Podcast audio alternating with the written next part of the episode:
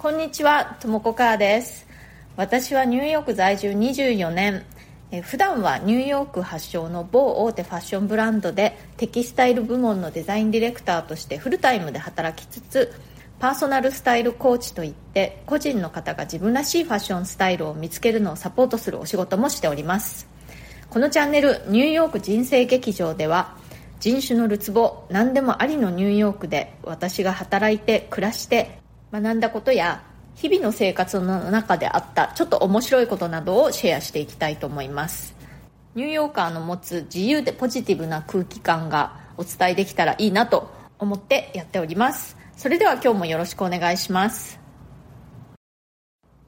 今日も引き続きまたあのリスナーの方からのご質問にお答えしたいと思います。えっと今日はですね、えー、みこさんという方からのご質問でちょっと読みますね。ともこさん、いつも明るい配信に元気をもらっています。私は今 BMD の勉強をしています。数年前の冬にニューヨークの5番街などを初めて見て感激し、すっかりニューヨークが好きになりました。コロナの前から小売りは少し下降傾向でしたが、コロナ禍の今、お店はどうなっているのでしょうかハロウィンやホリデーなどは今年はどんな感じになりそうでしょうか分かる範囲で現地の情報を教えていただけると嬉しいです。ということで、えー、みこさんありがとうございます。えっと、ご存知ない方のためにちょっと説明しますと BMD、VMD ですね。BMD っていうのは、えっと、ビジュアルマーチャンダイジングの略でしてそのお店でねいろいろこうお店に入るとその洋服屋さんとか行くと商品がいっぱい並んでますよね。それをねどういうふうに並べてどういうふうに見せたら効果的にビジネスができるかっていうのを考えるお仕事なんですね。何をお店に置くかっていうのを考えるのがマーチャンダイザーなんですけれどもビジュアルマーチャンダイザーのお仕事っていうのはその例えばこのワンピースとトップスとスカートと靴ととかいろいろあるのをどういうふうにお店の中に配置して見せたらお客さんが買いやすいし買いたくなるかっていうのをねあの考えるお仕事なんですね、まあ、ファッション業界以外の方からすると、えー、そんなことを考える職業があったなんてという感じかもしれませんけれども、まあ、確かにね誰かが考えてやってるんですよ。あれはお店が適当にやってるわけではないんですね。まあ小さいお店なんかだとまあね本当にあのその場で店員さんが考えてね工夫してこうあるラクに並べてるっていうのがあると思うんですけれども、まあ、あの大きいブランドとかですね私の働いてる会社のようなところっていうのは必ずそのビジュアルマーチャンダイザーという人たちがいてでどういうふうにお店の中で商品を配置していくかというのをね一生懸命考えているんですね。面白いですよね、うん、結構興味深い仕事だなと思います。私もビジュアルマーチャンダイザーの方たちとねちょっとあの仕事で絡むことあるんですよ。というのも私はあのテキスタイルとかプリントとかグラフィックのチームのリーダーなので例えばお店の重機とかねお店の中に特別にこうしつらえる棚とかそういうのにその季節の、まあ、花柄なり水玉柄なったりそういったものをこうあしらいたいっていう時に一緒にあの仕事したりします。えっと本題に戻しますとそうニューヨークのね小売りはですねコロナ後はですねもう明暗がはっきり分かれたっていう感じですね。にぎわってるところはもう本当ににぎわっていてまあお店の前に行列みたいな感じですし、まあ、残念ながら立ち行かなくなって、まあ、お店を畳んでしまったっていうところもありますよね。概してねあのハイブランドはすごく混んでます。大人気。一説にはみんなあのコロナで旅行とかね他のエンタメとかにお金を使えなかったじゃないですか。だからお金がその分余っていると。で余った分をハイブランドのバッグとか買うのにね回したりとかそういう人たちが結構いるようなんですね。あとは逆にユニクロとかあとは、えーと、ザラとかねそういうお手頃系のブランドも人がたくさん入ってます。私も今まだそんなにコロナ前ほどには出かけることってないんですけれどもやっぱり一応ねあのデルタ株とかもあるのでちょっと用心してあとまあそもそも私洋服とかのお買い物をほとんどオンラインでしているんですね。もうコロナの前からそれはそうなんですけれども。なので5番街とかはね何か用事がない限りはほとんど出かけるってことないんですね。あの私がよく行くのは双方とかあの辺はちょこちょこと出かけるんですけれども結構ねこう歩いてると閉店してしまったお店こう空き空き店舗みたいなのがまだまだ目立つんだけれども空いてるお店は人がすごいいっぱい入っているという結構不思議な光景になってますね。街全体はこう道なんか双方なんかの道なんかは歩いてる人たちすごくたくさんいます。あとこのコロナ禍でレストランとかカフェがね外に席をたくさん作っちゃったのでその分なんか外に人がいっぱいいるっていう感じなのでね街全体の雰囲気としてはすごくにぎわってますね。人多いっていう感じです。ハロウィンとかホリデーは今年どうなるでしょうね、まあ、ハロウィンはねあの子供たちが真剣に楽しみにしているイベントなんですよ。あのトリック・オー・トリートでお菓子いっぱいもらえるのでね。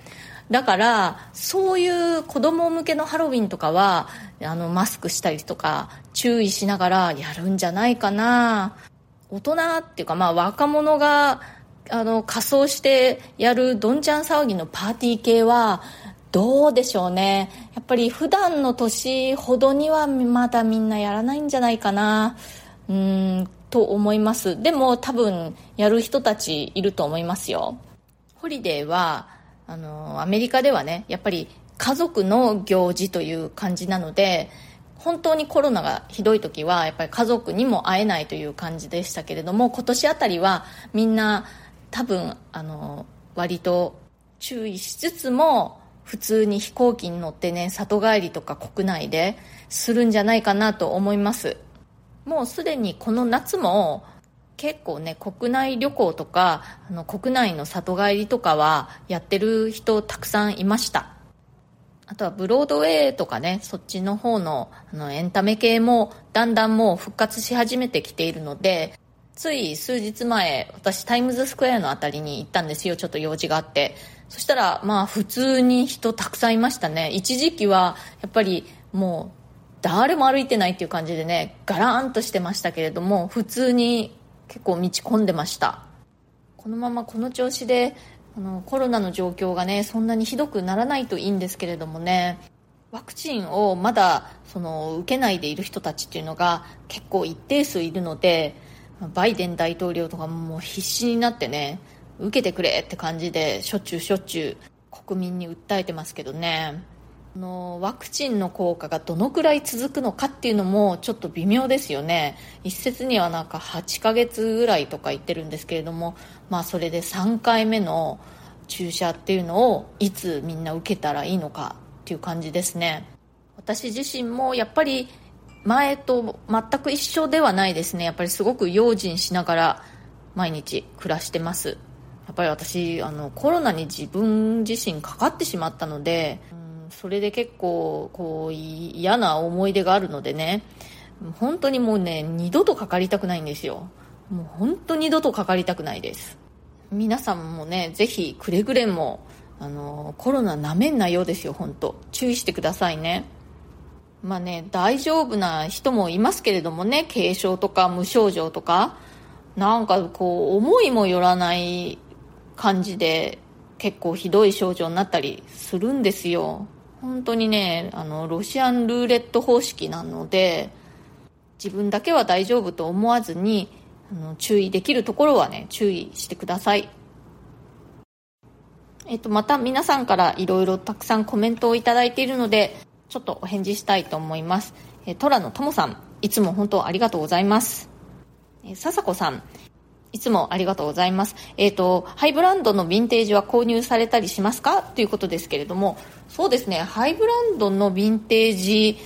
そんなに買いませんね、私。あの、仕事のね、参考資料みたいな感じでは買うんですけれども、自分が実際に着る用としては、まあ、うん、買わないですね。最近は特にあんまり買いません。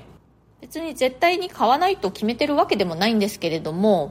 ぱりヴィンテージってそのサイズとかねもう選べるわけじゃないので出会いですよねなかなかそういう出会いがないっていうことかなあとはあの私自身がやっぱだんだん年を取ってくると自分がヴィンテージなのでヴィンテージオンヴィンテージだとねちょっとヴィンテージすぎるかなっていうのもありますね、まあ、あんまりそんなレトロな感じのものでなければねいいのかなという気もしますけれどもまああの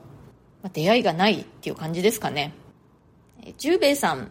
ナイスな質問ありがとうございました。いいお買い物できるといいですね。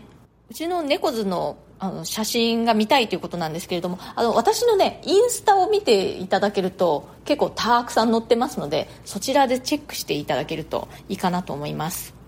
それからゆいのさん。朝は紅茶派と聞きましたがおすすめの紅茶はありますか？ということでえっ、ー、とね私がすごく気に入ってるのは Two Leaves and a Bud っていう会社のオーガニックアッサムのティーバッグですね。ティーバッグなんだけれどもこう三角の立体的なメッシュのなんていうの袋に入ったティーバッグなんですねそれが朝の紅茶としては最近のお気に入りですねえ午後飲むのはねあのオーガニックほうじ茶チャイっていうのがあってほうじ茶のチャイなんですよ。面白くないですか？これもまたティーバッグなんですけれどもイーデン。日本風に読むとエデンかな？でもまあ多分イーデンって呼ぶんじゃないかなと思うんですけれどもという会社のものです。これはね今年に入ってからかな？飲み始めたのかな？もうかなりリピしていて今多分ねもう5箱目とかそんな感じだと思います。他にもねハーブティーだのそば、茶だのいろいろ持っててね毎日いろいろ違うお茶を飲んで楽しんでいます。あともう一つゆいのさんからのご質問でおすすめのアメリカのドラマはありますか？っていうことなんですけれども最近ねうん見てないな。あの私そもそもテレビいわゆるテレビっていうのはほとんど見ないんですけれどもネットフリックスとかでも最後にちゃんと見たのはね「The Queen's Gambit」っていうチェスの名人の女の子のお話。これはすごい面白かったんですけれどもそれ以降ちゃんと見てる連続ドラマとかないですね。大体そのワンエピソードが長くないですか？長くてねもう見る時ないんですよ、面白いって聞いたものとかねちょこちょこっとこう見てでもまあもう1話見て2話目の半分で挫折とかそういうことが多いですね。ああれだ。でもネットフリックスで、えっと、ホルストンは見ましたね。全部見ました。一応まああのファッションデザイナーのホルストンのお話でとても身近に感じたのでね、まあ、面白く見ることができました。